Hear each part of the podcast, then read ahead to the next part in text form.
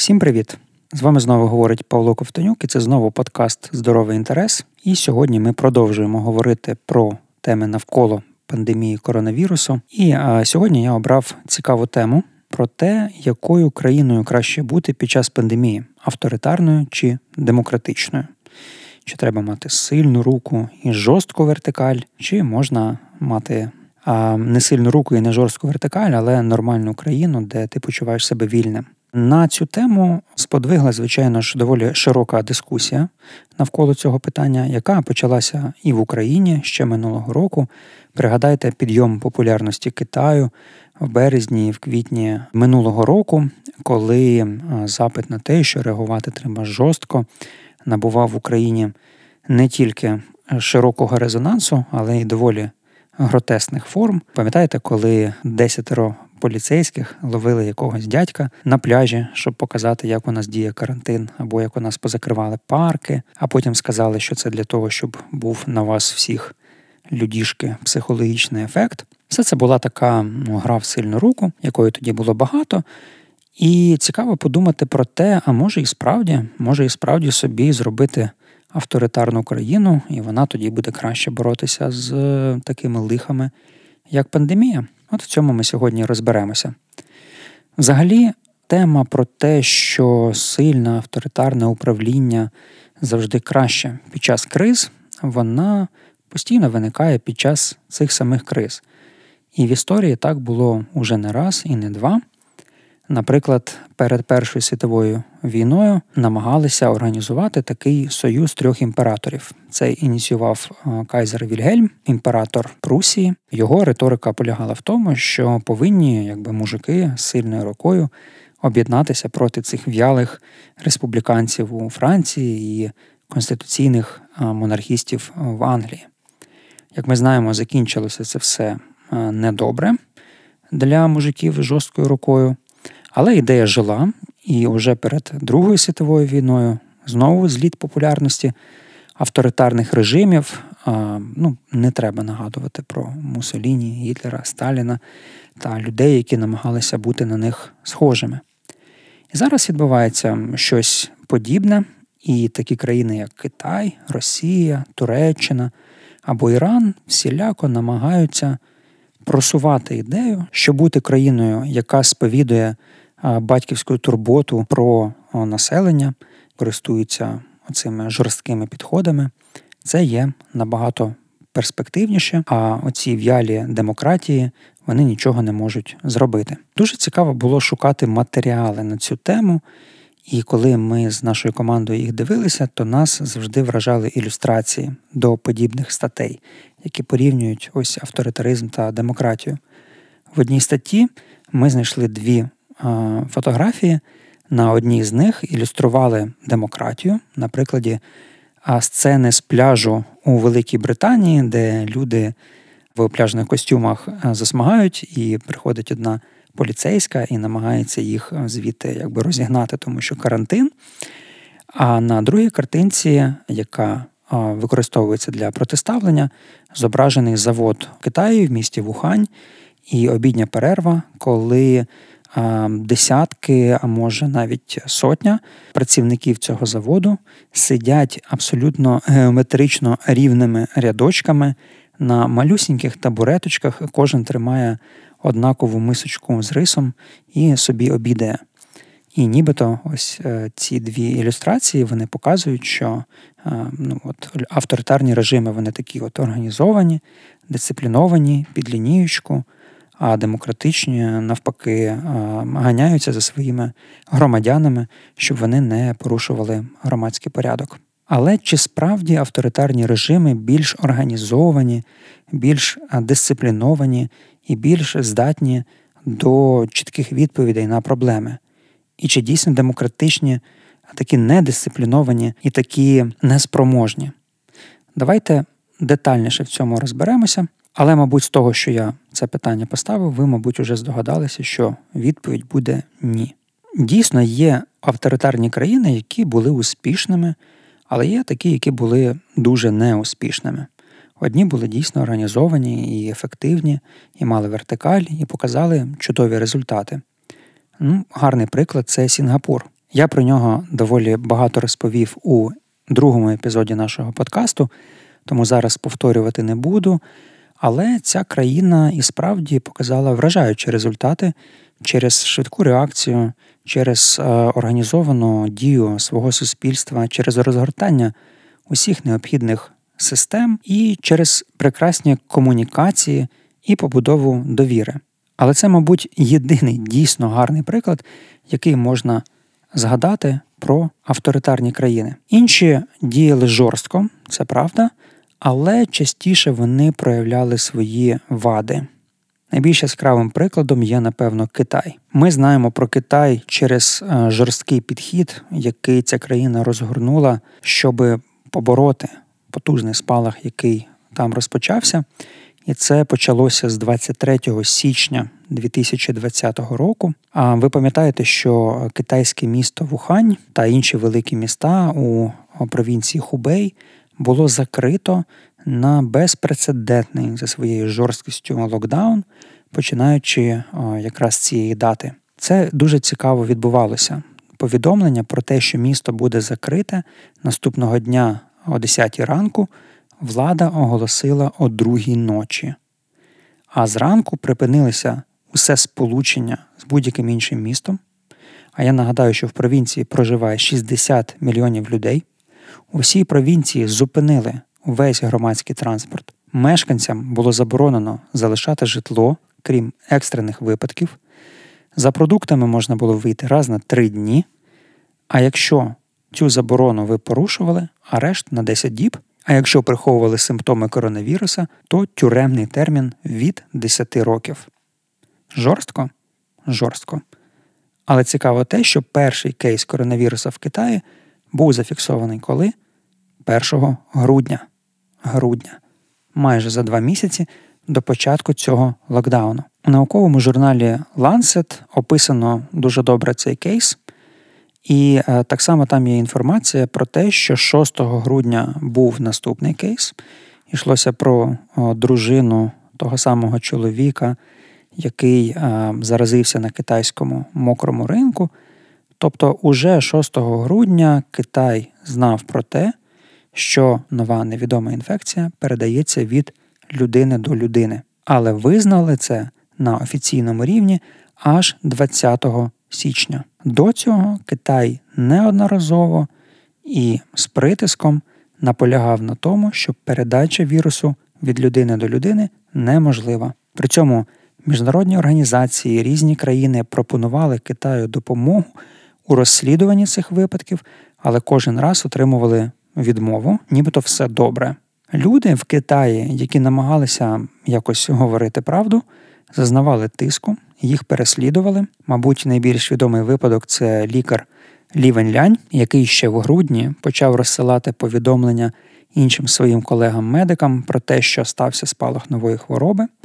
Він е, закликав їх захищатися, е, носити захисний одяг, але пройшло кілька днів, і правоохоронні органи звинуватили його в тому, що він нібито поширює шкідливі чутки. Його е, змусили підписати лист про те, що він публікував фальшиві коментарі, які нібито сильно порушували громадський порядок. Йому погрожували, в тому числі кримінальною відповідальністю, якщо він не припинить це писати. Журналісти, крім нього, е, знайшли ще як мінімум сім людей, які отримували подібні погрози. Згодом лікар е, Лі Венлянь помер, і помер він від коронавірусу. В цей час, поки це все відбувалося, проходило святкування китайського нового року, і до моменту оголошення локдауну 23 січня мільйони людей відвідали Китай і покинули його, і роз'їхалися і по країні, і по всьому світу. Нічого вам не нагадує. А мені нагадує, мені це нагадує те, як совєтська влада реагувала на Чорнобильську катастрофу. Але Китай принаймні відповів пізніше жорстко на спалах коронавірусу, тоді як більшість авторитарних країн насправді тільки вдавали, що вони сильні як ніколи, і що вони також можуть бути такими жорсткими, як Китай. Насправді більшість з них показували себе корумпованими, неорганізованими і малоефективними. Яскравим прикладом тут буде Іран. Пандемія застала Іран в непрості часи. Якраз почали працювати нові потужні американські санкції. В країні тривали громадянські протести. А ви, напевно, добре пам'ятаєте, що саме тоді збили літак української авіакомпанії МАУ. Відбулося вбивство військового лідера Ірану Касема Солеймані. Дуже була гостра політична ситуація, і керівництво країни виробило просто параноїдальний такий підхід по відношенню ще й до проблеми пандемії. Замість того, щоб реагувати на поширення вірусу, іранська влада поширювала повідомлення, де робили прогнози про те, що вірус саме їхню країну омине, і закликала і дозволяла громадянам збиратися на святкування релігійних свят уже тоді, коли по країні активно фіксували численні випадки хвороби. Більше того, Іран відправляв в Китай засоби індивідуального захисту. Іран не закривав авіасполучення з Китаєм аж до кінця березня 2020 року, нібито це дуже важливий партнер. А коли ситуація вийшла з під контролю і медична система просто почала не витримувати навантаження, медикам так само погрожували і змушували приховувати факти, які їм були відомі. В той час в Ірані якраз проходили вибори, і верховний лідер цієї країни Аятола Алі Каменеї звинувачував ворогів країни, передусім Сполучені Штати, в перебільшенні загрози коронавірусу, а нібито саме тому, що от в Ірані відбуваються вибори, і вороги не хочуть, щоб люди на них приходили і голосували. Хоча в цей же час в Ірані уже хворіли десятки урядовців, а головний радник лідера країни помер через коронавірус. Був дуже гротескний випадок, коли 24 лютого заступник міністра охорони здоров'я Ірану Ірач Харірчі давав прес-конференцію, на якій він просто очевидно виглядав дуже хворою людиною. Але при цьому він робив все, щоб заперечувати пандемію і її масштаби. Він постійно кашляв, постійно витирав під чола. А в наступні дні стало відомо, що він дійсно хворів на коронавірус. Посилання на це відео, до речі, ми також вам дамо. Якщо дивитися на демократичні країни, то там також є такі, які були дуже успішними, наприклад, Нова Зеландія або Німеччина, або скандинавські країни, і були такі, які були а, дуже неуспішними: Сполучені Штати, Італія або Індія. Я про це також говорив доволі багато в другому епізоді цього подкасту і не хочу це все переповідати, але мені було би цікаво поділитися з вами такими спостереженнями. По-перше, я помітив, що гірше впоралися з коронавірусом демократичні країни, де під час пандемії були популістські уряди. Популістські уряди в нас теж схильні до авторитаризму. Якщо взяти ці країни, наприклад, Італію з прем'єр-міністром Сальвіні, з Сполученими Штатами, з президентом Трампом, з Індією і е, її нарендрою моді з Польщею, з Угорщиною і так далі, то ми бачимо, що певна тенденція таки є. Друге, що цікаво з приводу демократичних країн, це те, що в них загалом було виявлено більше випадків коронавірусу, але було зафіксовано менше смертей. Чому так? У мене є припущення, що загалом а, це більш відкриті країни, які а, не, не мають причин, щоб приховувати захворюваність в себе. Але так само а, це тому, що а, ці країни борються за життя, за здоров'я своїх людей і намагаються їх максимально зберегти. Третє цікаве спостереження це те, що західні демократії, тобто Європа і Північна Америка, були більш повільні і е, більш обережно боролися з коронавірусом і, відповідно, були менш ефективними, ніж демократичні країни Азії. Чому так? Я про це трошки більше скажу в кінці цього епізоду. Отже, авторитаризм ніяк не вплинув на пандемію. Але чи вплинула пандемія на авторитаризм? Відповідь так: ковід доволі серйозно вплинув на зростання авторитаризму по всьому світу і доволі серйозний виклик кинув демократії. Є така організація Freedom House. Вона відстежує стан демократії і порушення прав людей в усьому світі. Так от вона повідомила, що з початку пандемії до сьогодні права людини так чи інакше погіршились як мінімум у 80 країнах. Індекс демократії, який роблять ці організації, у 2020 році впав до найнижчого рівня з часів власне заснування цього індексу, а це сталося у 2006-му. Чому він так впав? Що відбувається у світі з демократією? Виявляється, відбувається доволі багато загрозливих речей. По-перше, вводять багато обмежень щодо зібрань, мітингів, демонстрацій та інших форм волевиявлення людей. Відкладають або скасовують взагалі вибори. Вибори були відкладені або скасовані щонайменше у 78 країнах чи територіях саме через пандемію COVID-19. Здавалося б, ну відклали, скасували, а потім можна все-таки їх провести. Але ні, у деяких країнах їх відкладали і далі, потім знову, і знову, і знову. Як, наприклад, це робили в Ефіопії, де вибори відкладають і відкладають, і так їх і не проводять, через що там залишається при владі доволі несимпатичний уряд. В багатьох країнах режими карантинів дали урядам можливість застосовувати силу понад звичну міру. Раніше я вже розповідав про приклад Філіппін, де контроль за дотриманням комендантської години мав вигляд величезних штрафів або навіть побиття людей, а часом навіть і пострілів у них. В цій же країні штраф за те, що люди поширюють лапки відкриваються неправдиву інформацію, а лапки закриваються, становить майже 20 тисяч доларів або ув'язнення на два місяці. В Нігерії так само траплялися вбивства людей лише за порушення карантинних норм. В інших країнах пандемію використовували для тиску або переслідувань політичних опонентів, або взагалі усіх людей, які критикують владу. Відомим на весь світ прикладом є протести у Гонконгу, про які ми вже напевно підзабули, які нас надихали тим, що були схожі на Революцію Гідності, але в якийсь момент вони зникли.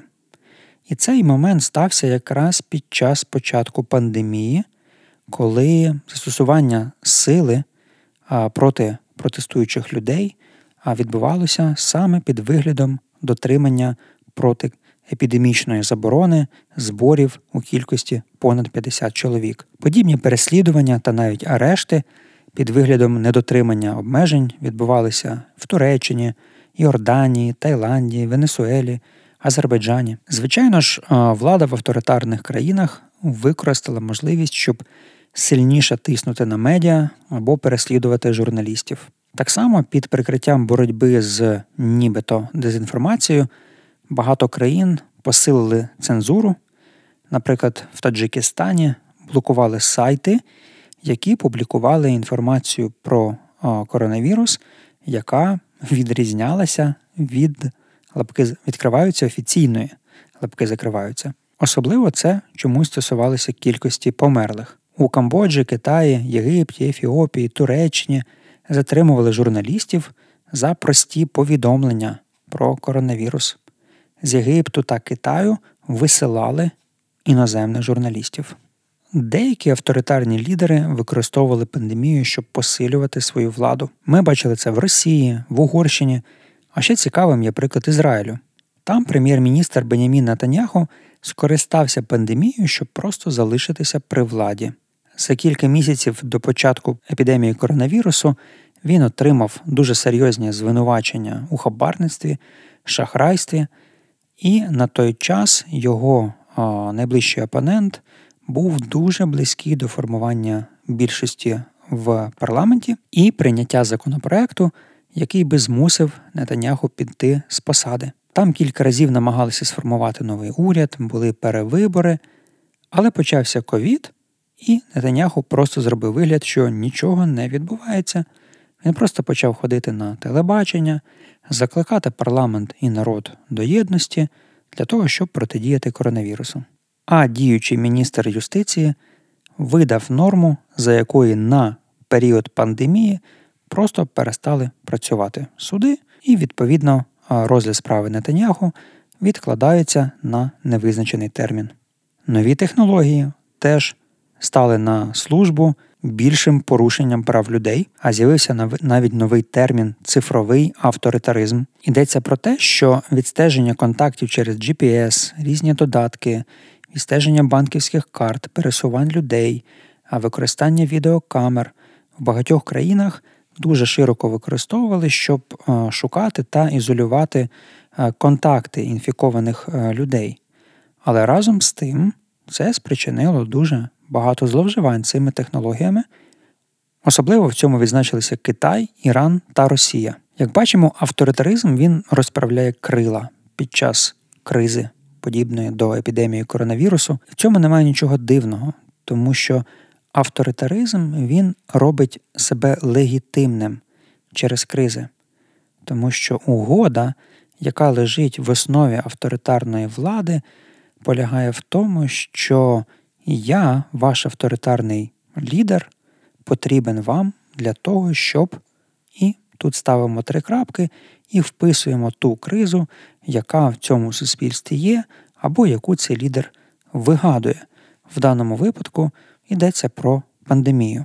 Але авторитаризм, як ми вже зрозуміли, не має відношення до того, як та чи інша країна ефективно відповідає на епідемію коронавірусу.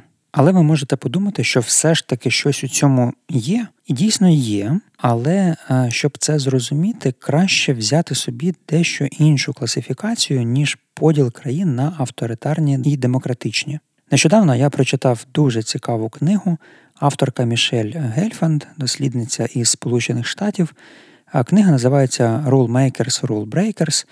Вона англійською мовою, і там е, усі країни і, взагалі, культури, соціальні групи поділяються е, не на авторитарні і демократичні або там колективістські, індивідуалістські, а вони поділяються на такі види, як розкуті або вільні, і е, скуті або щільні, або жорсткі. Англійською мовою це звучить як loose and tight. Щоб краще це зрозуміти, уявіть собі, що ви живете в античний час на Пелопонезькому півострові. Там у вас є два міста держави Афіни і Спарта. Афіни це типовий приклад розкутої, вільної культури, Спарта це типовий приклад типової скутої, щільної культури. І от уявіть, наприклад, що в Афіни та Спарту приходить коронавірус. Хто відповість краще? Або інший приклад: ви переходите вулицю на червоне світло о четвертій ранку на порожній вулиці, коли нема машин. Уявіть собі, що буде відбуватися в Німеччині або, наприклад, в Сінгапурі. Людина місцева буде стояти і чекати, поки вона не побачить зелене світло. А тепер уявіть, що буде в Україні, або в Іспанії, або в Бразилії. Я думаю, що людина перейде дорогу навіть не о четвертій ранку, а з набагато більш сильним трафіком. Так от науковці поділяють культури на розкуті і скуті через структуру їх соціальних правил та норм. Тобто те, наскільки матриця з цих норм є жорсткою і тримає всіх людей в певних рамках, або наскільки вона є вільною, і у людини є певна свобода дій. Відповідно, в цих культурах є або менша, або більша толерантність до дотримання або недотримання правил вашим сусідам. Прикладами розкутих культур є такі країни, як Іспанія, або Греція, або Сполучені Штати, або Бразилія, або й Україна. А приклади скутих щільних культур це Німеччина, Японія, Китай, Південна Корея, Австрія та інші країни. Причому розкуті культури можуть бути цілком і авторитарні, а жорсткі культури, навпаки, можуть бути демократичні. Розкуті культури можуть бути колективістські, а жорсткі можуть бути індивідуалістські.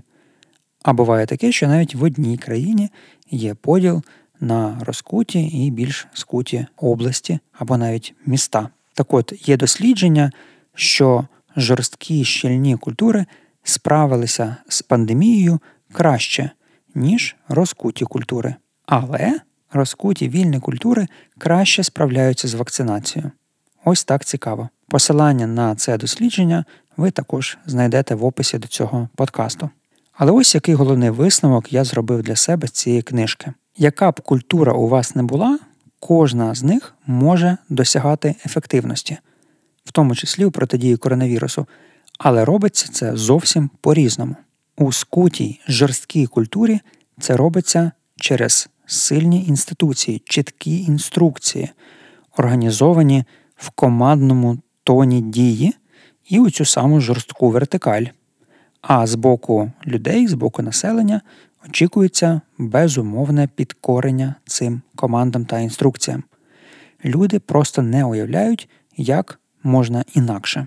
У розкутій культури, навпаки, діяти треба через залучення людей, через переконання, через побудову довіри, через діалог. А взамін з боку населення ви отримуєте довіру тому, що ви розумієте, що відбувається, тому що ви повірили е, цій людині і тому, що вас переконали. І ось цікавий факт: рейтинг країн, які на сьогодні найкраще впоралися з коронавірусом, а цей рейтинг складає видання Bloomberg, очолюють Сінгапур, одна з найбільш скутих, з найбільш жорстких культур, і Нова Зеландія, яка в дослідженні займає перше місце за розкутістю. Тому я думаю, що найголовніше просто діяти згідно зі своєю природою і не вдавати з себе того, ким ти не є.